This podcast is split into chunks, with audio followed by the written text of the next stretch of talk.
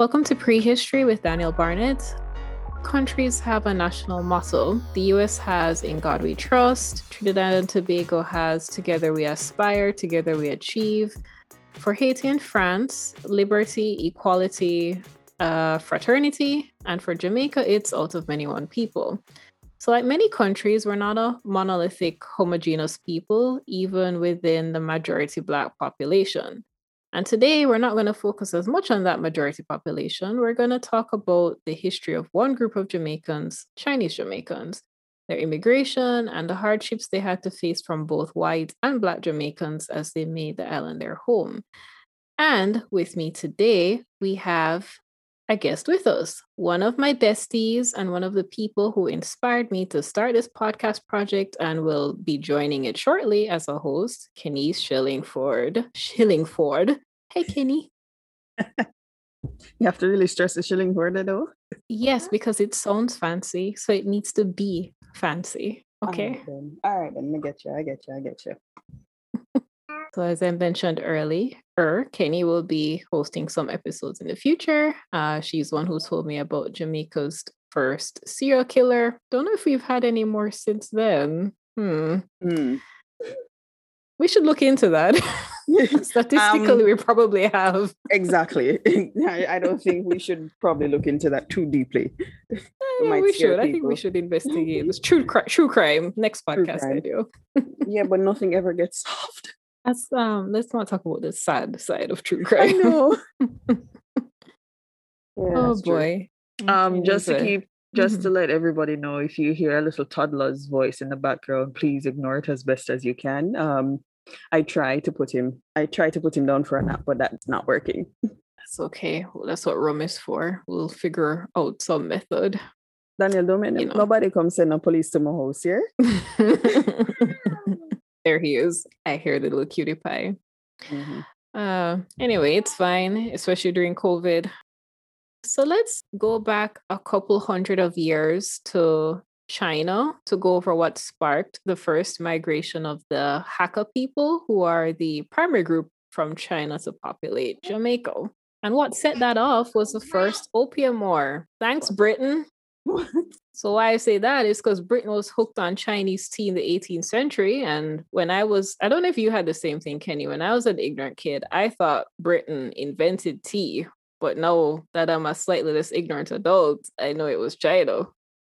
You know, funnily, that is also true. I did think Britain was just tea, tea was Britain. And then funnily, I actually started reading uh manga that's all about tea and then i figured out that most of it is actually from china and india mm-hmm.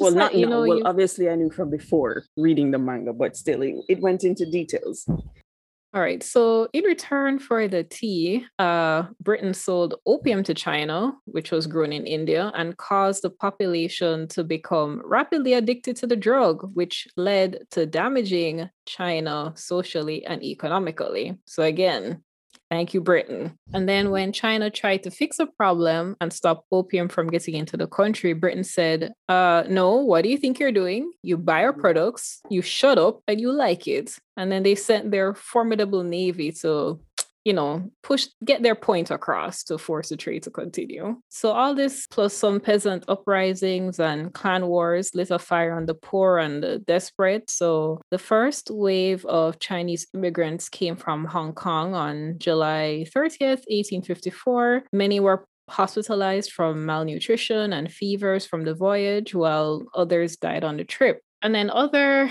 Chinese laborers sought opportunities in Panama to work on a railroad from Panama City to Colon, which was a precursor to the Panama Canal, uh, mm. hellish working conditions and diseases. Oh, I have Panama Canal bookmarked for us in the future because God knows a lot of Caribbean people died on working on that. But anyway. And surprisingly, there are a lot of Jamaicans descendants in Panama. I met a couple. Yeah. Yeah, a lot of us went over there. I was really surprised to find that out. I didn't mm-hmm. realize mm-hmm. how many people went there to work on that thing. Yeah, um, definitely.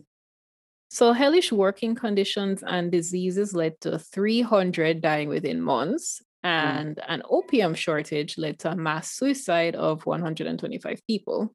Wait, wait, wait. Opium shortage where? In China or on the ship? Oh, sorry. No, this is in Panama. So while they're working on the railroad, um, they had a supply of opium.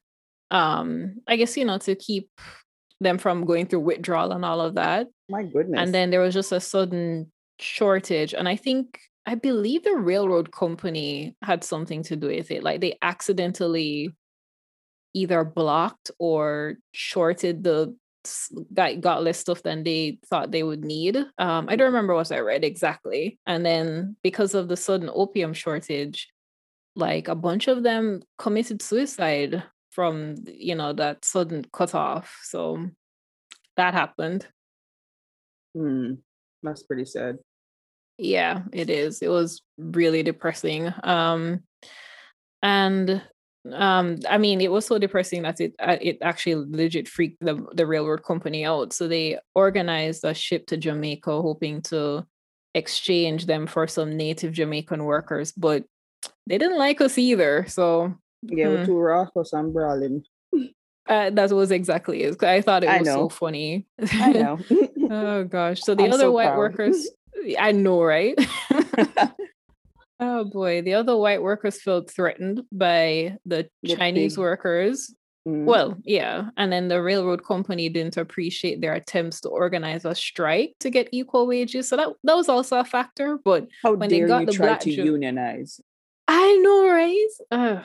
Anyway, I mean, they are Americans, so yeah. Uh, uh, unions. Anyway. Uh, and when they got the black Jamaicans, they didn't like our attitude because we weren't as industrious as the Chinese workers and not as broken spirited as uh, the American slaves. I guess our emancipation got to our heads. So, oh you know. goodness, how dare we? exactly. How dare we? how dare you want mm-hmm. some respect? Okay. No respect at all for you. None. So the railroad workers were the second wave of immigrants, and they came in on a ship called the Vampire. That was a perfectly timed scream from your kid. well, I guess we're keeping that in. Yeah. yes, so. No, but for real, they literally named it the vampire ship yeah i i was shocked when i read that. I was like oh was this uh was this planned? Like like yeah, yeah, i'm gonna let you know unsuspecting victims come up on the board of the vampire ship. Nothing is going to happen to you. Don't pay attention to the name. It's just fanciness. Yeah just, just wanted to be special don't ask questions. Don't ask too much questions. Okay. No, yeah, right, man. Don't worry. We're not gonna suck your blood or you know get you addicted to opium. Nothing. Yeah, especially considering that also like the 709 who are uh contracted to work on the railroad, only 195 are made it to Kingston. So I mean, vampire indeed. 700 hmm. to 100. Hmm. Yeah, man. So, of the survivors, Robert Jackson Chin opened a wholesale house in downtown Kingston. He would kind of set the template for, you know, other of his countrymen to follow that business path. Mm-hmm. Two others, and listen to me butcher these names because I'm more used to Chang Si Pa and Lin Sam opened grocery stores nearby. Um, although you know even even years of Spanish lessons did not help me learn how to roll my R's. I don't know if you had an easier time in French, but classes. So I, I kind of did. I actually okay. I used to do that for fun actually, just rolling your arms just to sound Spanish. oh, lucky you. Listen, I was an only child. You well, wait, listen, my tongue was heavy. Same. Okay, you're the same. You were an only child as well. My heavy, uncultured tongue could not manage it so there. Oh, and it's thanks to the imports of these wholesalers that foods such as rice, saltfish, salt meats, flour, and cornmeal became staples of Jamaican diets. Oh, so we didn't uh, cornmeal before that. So all of them cornmeal pudding and ton cornmeal didn't exist unless it was, you know.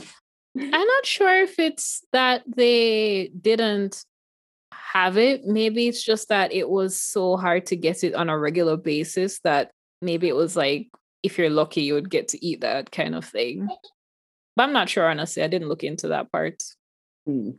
Okay. By the 1860s, a Chinatown had developed in downtown Kingston. And after the emancipation of slavery in 1830s, the Europeans needed to fill in the labor gap. So they hired contract laborers referred to as coolies. I did not know that's where we got the word coolies from because I feel like growing up, that was a term used for um, Jamaican Indians. At least that's how I experienced it when we were going to school. That's how I heard like the term being used. But um no, actually coolie was used, if I remember correctly from my years of history. Um, coolie was actually used for the mix between the African American, the Afro Jamaican, and mm-hmm. the Indians. And then that person would be the coolie. And if it's only in Jamaica that coolie is a compliment, and in other countries where there are other Indian um, residents, it's actually an insult because it means half breed. okay. So, like but Ghana you know, and Trinidad, you can't call anybody over there coolie. It's an insult. But here in Jamaica, it's actually, you know, it's a compliment. It means I'm of two different races, and you know, I got pretty hair. hmm. hmm Okay. I mean, is it a compliment? I don't know. We take it as a compliment because we always okay. say, you know, we have coolie in our way. So that means that we, we mix, we have Indian in our family. So we're very okay. proud that we are actually a mixed melting pot. And unfortunately, in other countries, as I said in Trinidad and Guyana, don't at me if you have a problem with it. Um, they, Where do we at you at? I don't know. I'm not gonna tell them my at as yet. Um, but um, they find it to be an insult because, or should I say, some people find it as as an insult because it means that you're of a mixed race, and you know the whole kind of tension between races mm-hmm. in certain countries. Um, guys, it's not me writing history; it's what I've seen and what I've read in history books. It's, it's the truth. Actually, Got I probably you. have a book on that. I should probably go and dig up in my library. I actually have a book on that. Mm-hmm.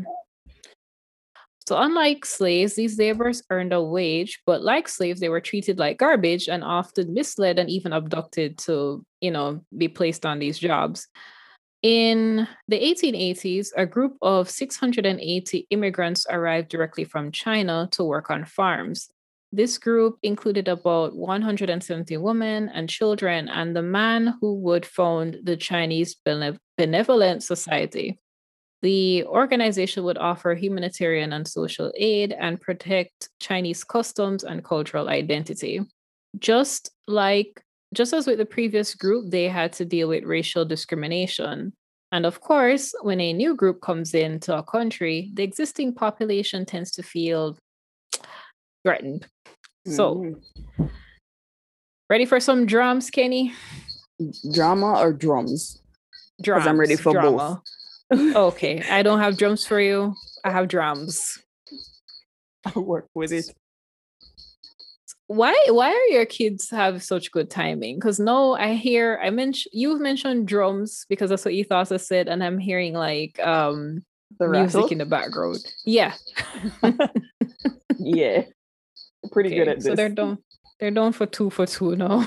they they're should just be the sound effects team. That's exactly exactly. Okay, so hear this now.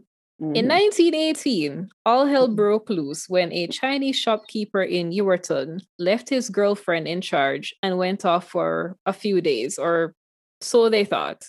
When the shopkeeper returned unexpectedly that evening, he found his girlfriend, who usually ran the shop for him, and a local policeman in a um, compromising position. Uh oh. Uh oh, indeed. So the shopkeeper gave the naked policeman a good beating and chased him off. 1918. And then 1918. Oh yes, it, it sounds like a pretty, pretty present drama. I mean, it feels like the same story, just from you know, the just dawn of then. time. Exactly. exactly. so the shopkeeper gave the naked policeman a good beating and chased him off. And when he was nowhere to be found the next day, people assumed the worst that the officer had been killed by the Chinese shopkeeper and maybe a posse of his friends, and that the body had been hidden or chopped up or some crazy stuff like that. Okay, so, so I don't know. Mm. This is probably something that I should probably think about myself. because for some reason I thought he meant the Chinese man meant missing and the police did something to him. I really should Oh probably no. Deal with that racial bias in my Yeah, head. exactly. That racial bias in my head I need to deal with. Mm, Unfortunately. Well, especially what's going on with the last year, I do not blame you for assuming that. But no, the shot, the policeman went missing, and everybody assumed the Chinese peop, uh, Chinese man had, um, you know, dealt with the problem. I'm, I mean, you're there with my woman. What do you expect?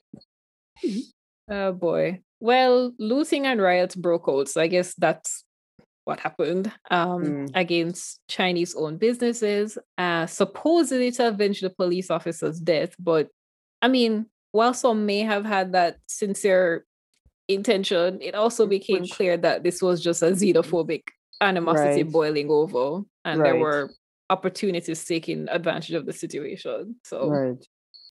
but by the way, um, Mm. Officer McDonald, or was quite fine.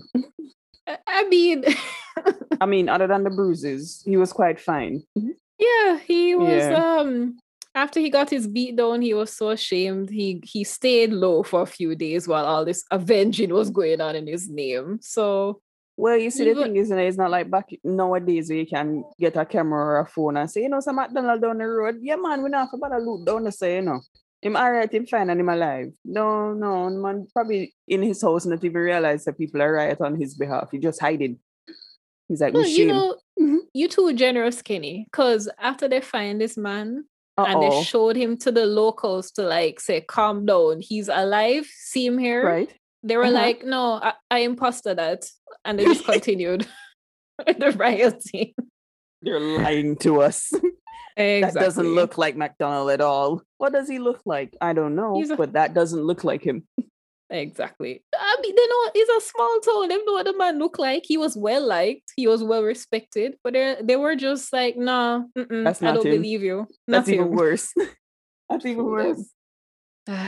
anyway, so 452 participants in the riots were arrested, and 300 were sentenced to a year of hard labor. Mm. So 22 shops had been totally destroyed and looted in the three day chaos. That's how long these people rioted for. Well, And a few people, unfortunately, were even murdered during during this uh, violence. So, yeah. I feel like oh, oh is my only thing that I keep saying. But continue. The retail grocery community uh, lobbied the Jamaican government to impose immigration laws to block Chinese immigrants. Newcomers from China would be charged 30 pounds on arrival. They'd have to Oh, pass a physical, and then they'd Mm. also have to prove they could write and speak 50 words in three different languages. So basically, yeah, that's just that's just BS. Like just nobody can much. come in. No, nobody can come in with that kind of restrictions, especially back then. exactly, exactly. Especially with the the type, well, you know, the type of people that was coming over to Jamaica anyway was trying to look for a better life. That doesn't necessarily mean they had the facility to even learn English. So how do you expect me to have three different language under my belt? I myself Exactly. don't. I myself, who's been studying French for years, don't even have anything under my belt. Yeah, no, they they knew what they were doing. So by the 1930s, now the animosity boiled over again because uh, unemployment was high and Jamaicans who were employed were overworked, underpaid, and suppressed by laws that favored wealthy minority whites. I mean, Mhm. thank God we've really evolved from those times. So Right. Well, not Um, really, but yeah. Hmm? oh, you know, If I'm you know totally what I being mean. sarcastic. Oh, I did not get that vibe. That's okay. Unfortunately, I'm sorry. That's all right. A lot of that anger was directed at Chinese Jamaicans who were seen as taking away opportunities away from real Jamaicans and Oh my taking advantage of their shop assistants. Yes, that foolishness. They might those as are- well be wearing MAGA hats back in the day if they're acting like that. Yep. Groups met to discuss the alien question and called for violence. I I I really don't like calling immigrants aliens. It sounds very dehumanizing. hmm Makes them the other. Yeah. So these were the years precluding the huge labor movement with the rise of heroes like Alexander Bustamante, Norman Manley, Marcus Garvey, and others. Well, do I have a story to tell you about Norman Manley? Mm. A good or bad story? You'll determine that on your own. Okay, that's a fair answer. In 1947, the Chinese consulate was able to get the government restrictions against immigration relaxed. This mm-hmm. allowed Chinese immigrants to send for their families, which caused some Chinese men to toss their local girlfriends out when they brought their actual wives over. Oh my. Mm. Yeah. Um, keep that in mind when I tell you the uh the next scandal that sparked oh, the next no. riot. Mm-hmm. Mm-hmm. And so no. In 1965, uh, was a the next major anti Chinese riot sparked by reports that a group of three Chinese brothers brutally attacked a female employee because of non payments on a radio she bought on hire purchase.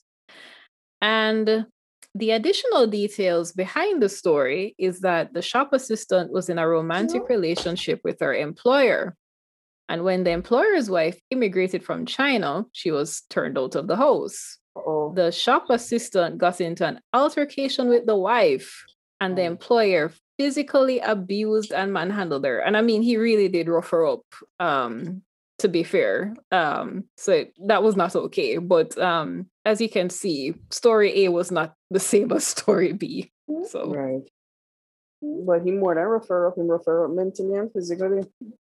Mm-hmm. And emotionally. So, similar to the 1918 riots, the actual details were kept private, and instead, the public heard the version of the three Chinese men beating up their employee over a small appliance. So, right. yeah. And within the same period, there was also a report apparently of a Chinese man shooting a black laborer. I did not get a lot of details out of this one, so um, don't know if it was true or not or exaggerated. So. Mm. But all that is to say is that those incidents like helped to like get the riots going and they were followed by a week of riots in the form of arson and looting again against the Chinese immigrants.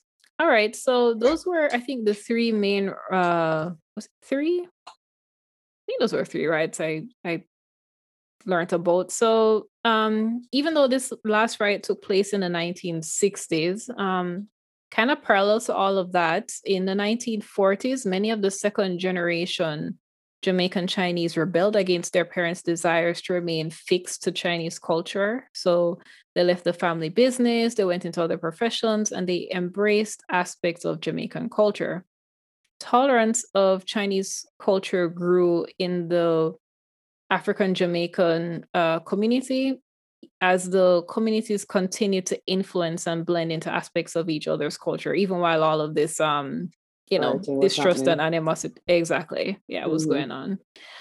So I'm gonna kind of wrap up with all the um the influences that we or the main influences that we know of. So other than of course the food, I love clearly Chinese food. I love it. Uh, of course, I am obsessed, and it's one of the only things my child will eat when he's ready. So big up, big up for the fried rice. I love it.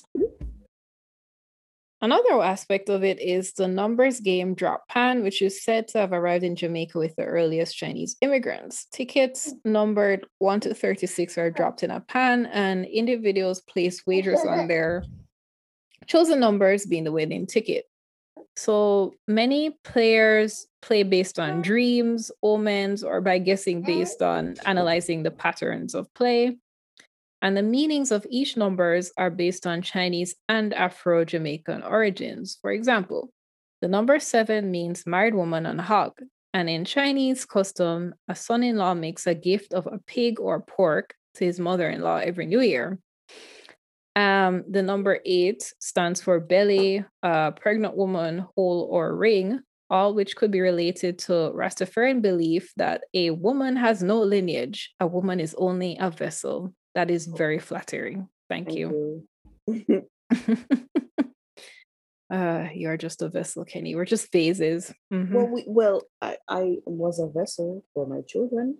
I guess so. Yeah, yeah, but you're not only a vessel. That's the part that I find um not so flattering. well, obviously, but I will take the vessel. I'll take it. Okay. Because Okay. I like to spin things that people like to try to insult me with, and I'll make it anew. I was a vessel. So what? Okay, that's fair. Organization, the Chinese have also worked hard to maintain links to their culture. Writers like Anglican priest Easton Lee explore their Chinese Jamaican roots in poetry and prose. The Chinese Benevolent Society has several subsidiary organizations. Many Jamaican beauties of Chinese descent have entered and done well in the Miss Jamaica Beauty Contest. Uh, winners include Sheila Chung and Patsy Yuen, who was second runner up in one of the Miss World pageants. And Chinese Jamaicans have also made their mark in the political arena with MPs such as Rose Leon, Ferdinand Yap Sam, and Delroy Chuck. Uh, similarly, Chinese Jamaican impact on the business world is far reaching, with families and individuals controlling or founding substantial restaurant, bakery, and supermarket chains such as Tasty Patties, Island Grill, Purity, and Superplus, as well as banks such as NCB. NCB was news to me, but oh, yeah. Oh, wow. So I yeah, that one I knew. No, no, no, no. yeah. Hi everyone, future Daniel here. After Kenny and I finished recording this episode, it was brought to my attention that I missed many more iconic names that would be criminal of me to not mention. Thank you, Uncle Patrick. For example, Juicy Beef, no, no Juicy Patties, was also started by Chinese Jamaicans, similar to how Tasties was started. Byron Lee and Keith Lane contributed to the music industry. Paul Chen Young and Michael Lee Chin were philanthropists and pioneers in the banking industry who contributed to Jamaica's development. Lucien Chen was a boxing promoter. Father Ho Lung, founder of the Missionaries of the Poor. It would have been truly shameful for me to not call Father Ho Lung's name.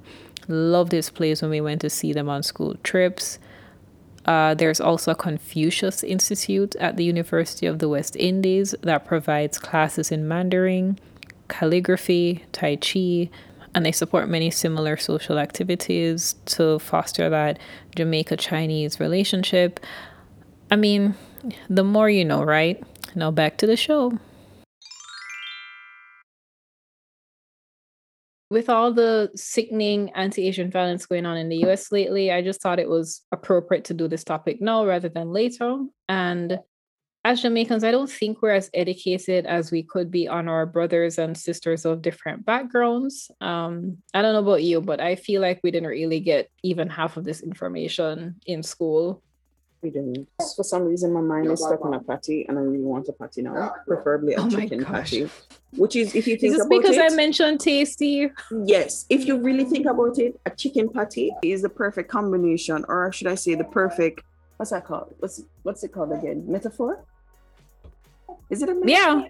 Yeah, so Yeah. Patsy would honestly. So if anybody doesn't really understand the context in which I'm speaking about, um, Danielle mentioned that the Chinese have have greatly contributed to a business called Tasty.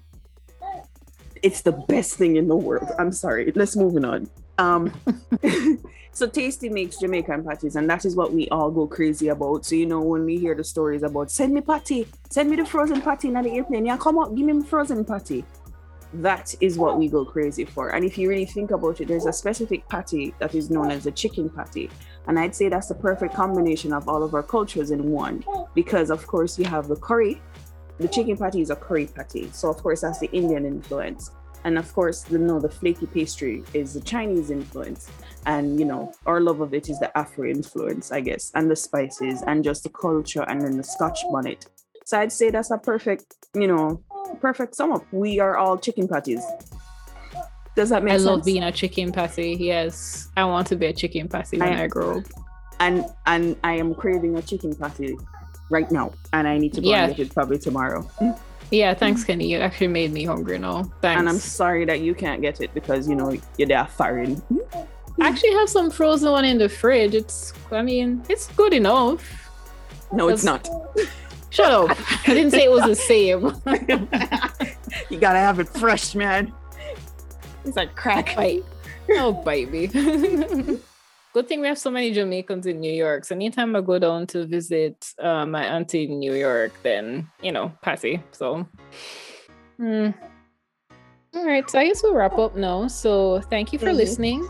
Uh, do you have anything you want to plug, Kenny, in terms of Insta or Twitter or well, whatever. No, I don't want to plug anything use. as yet because you know my life is a mess, and I don't want to you know, have people following me and it's like literally just ghost town on my social media land. So it makes no sense right now.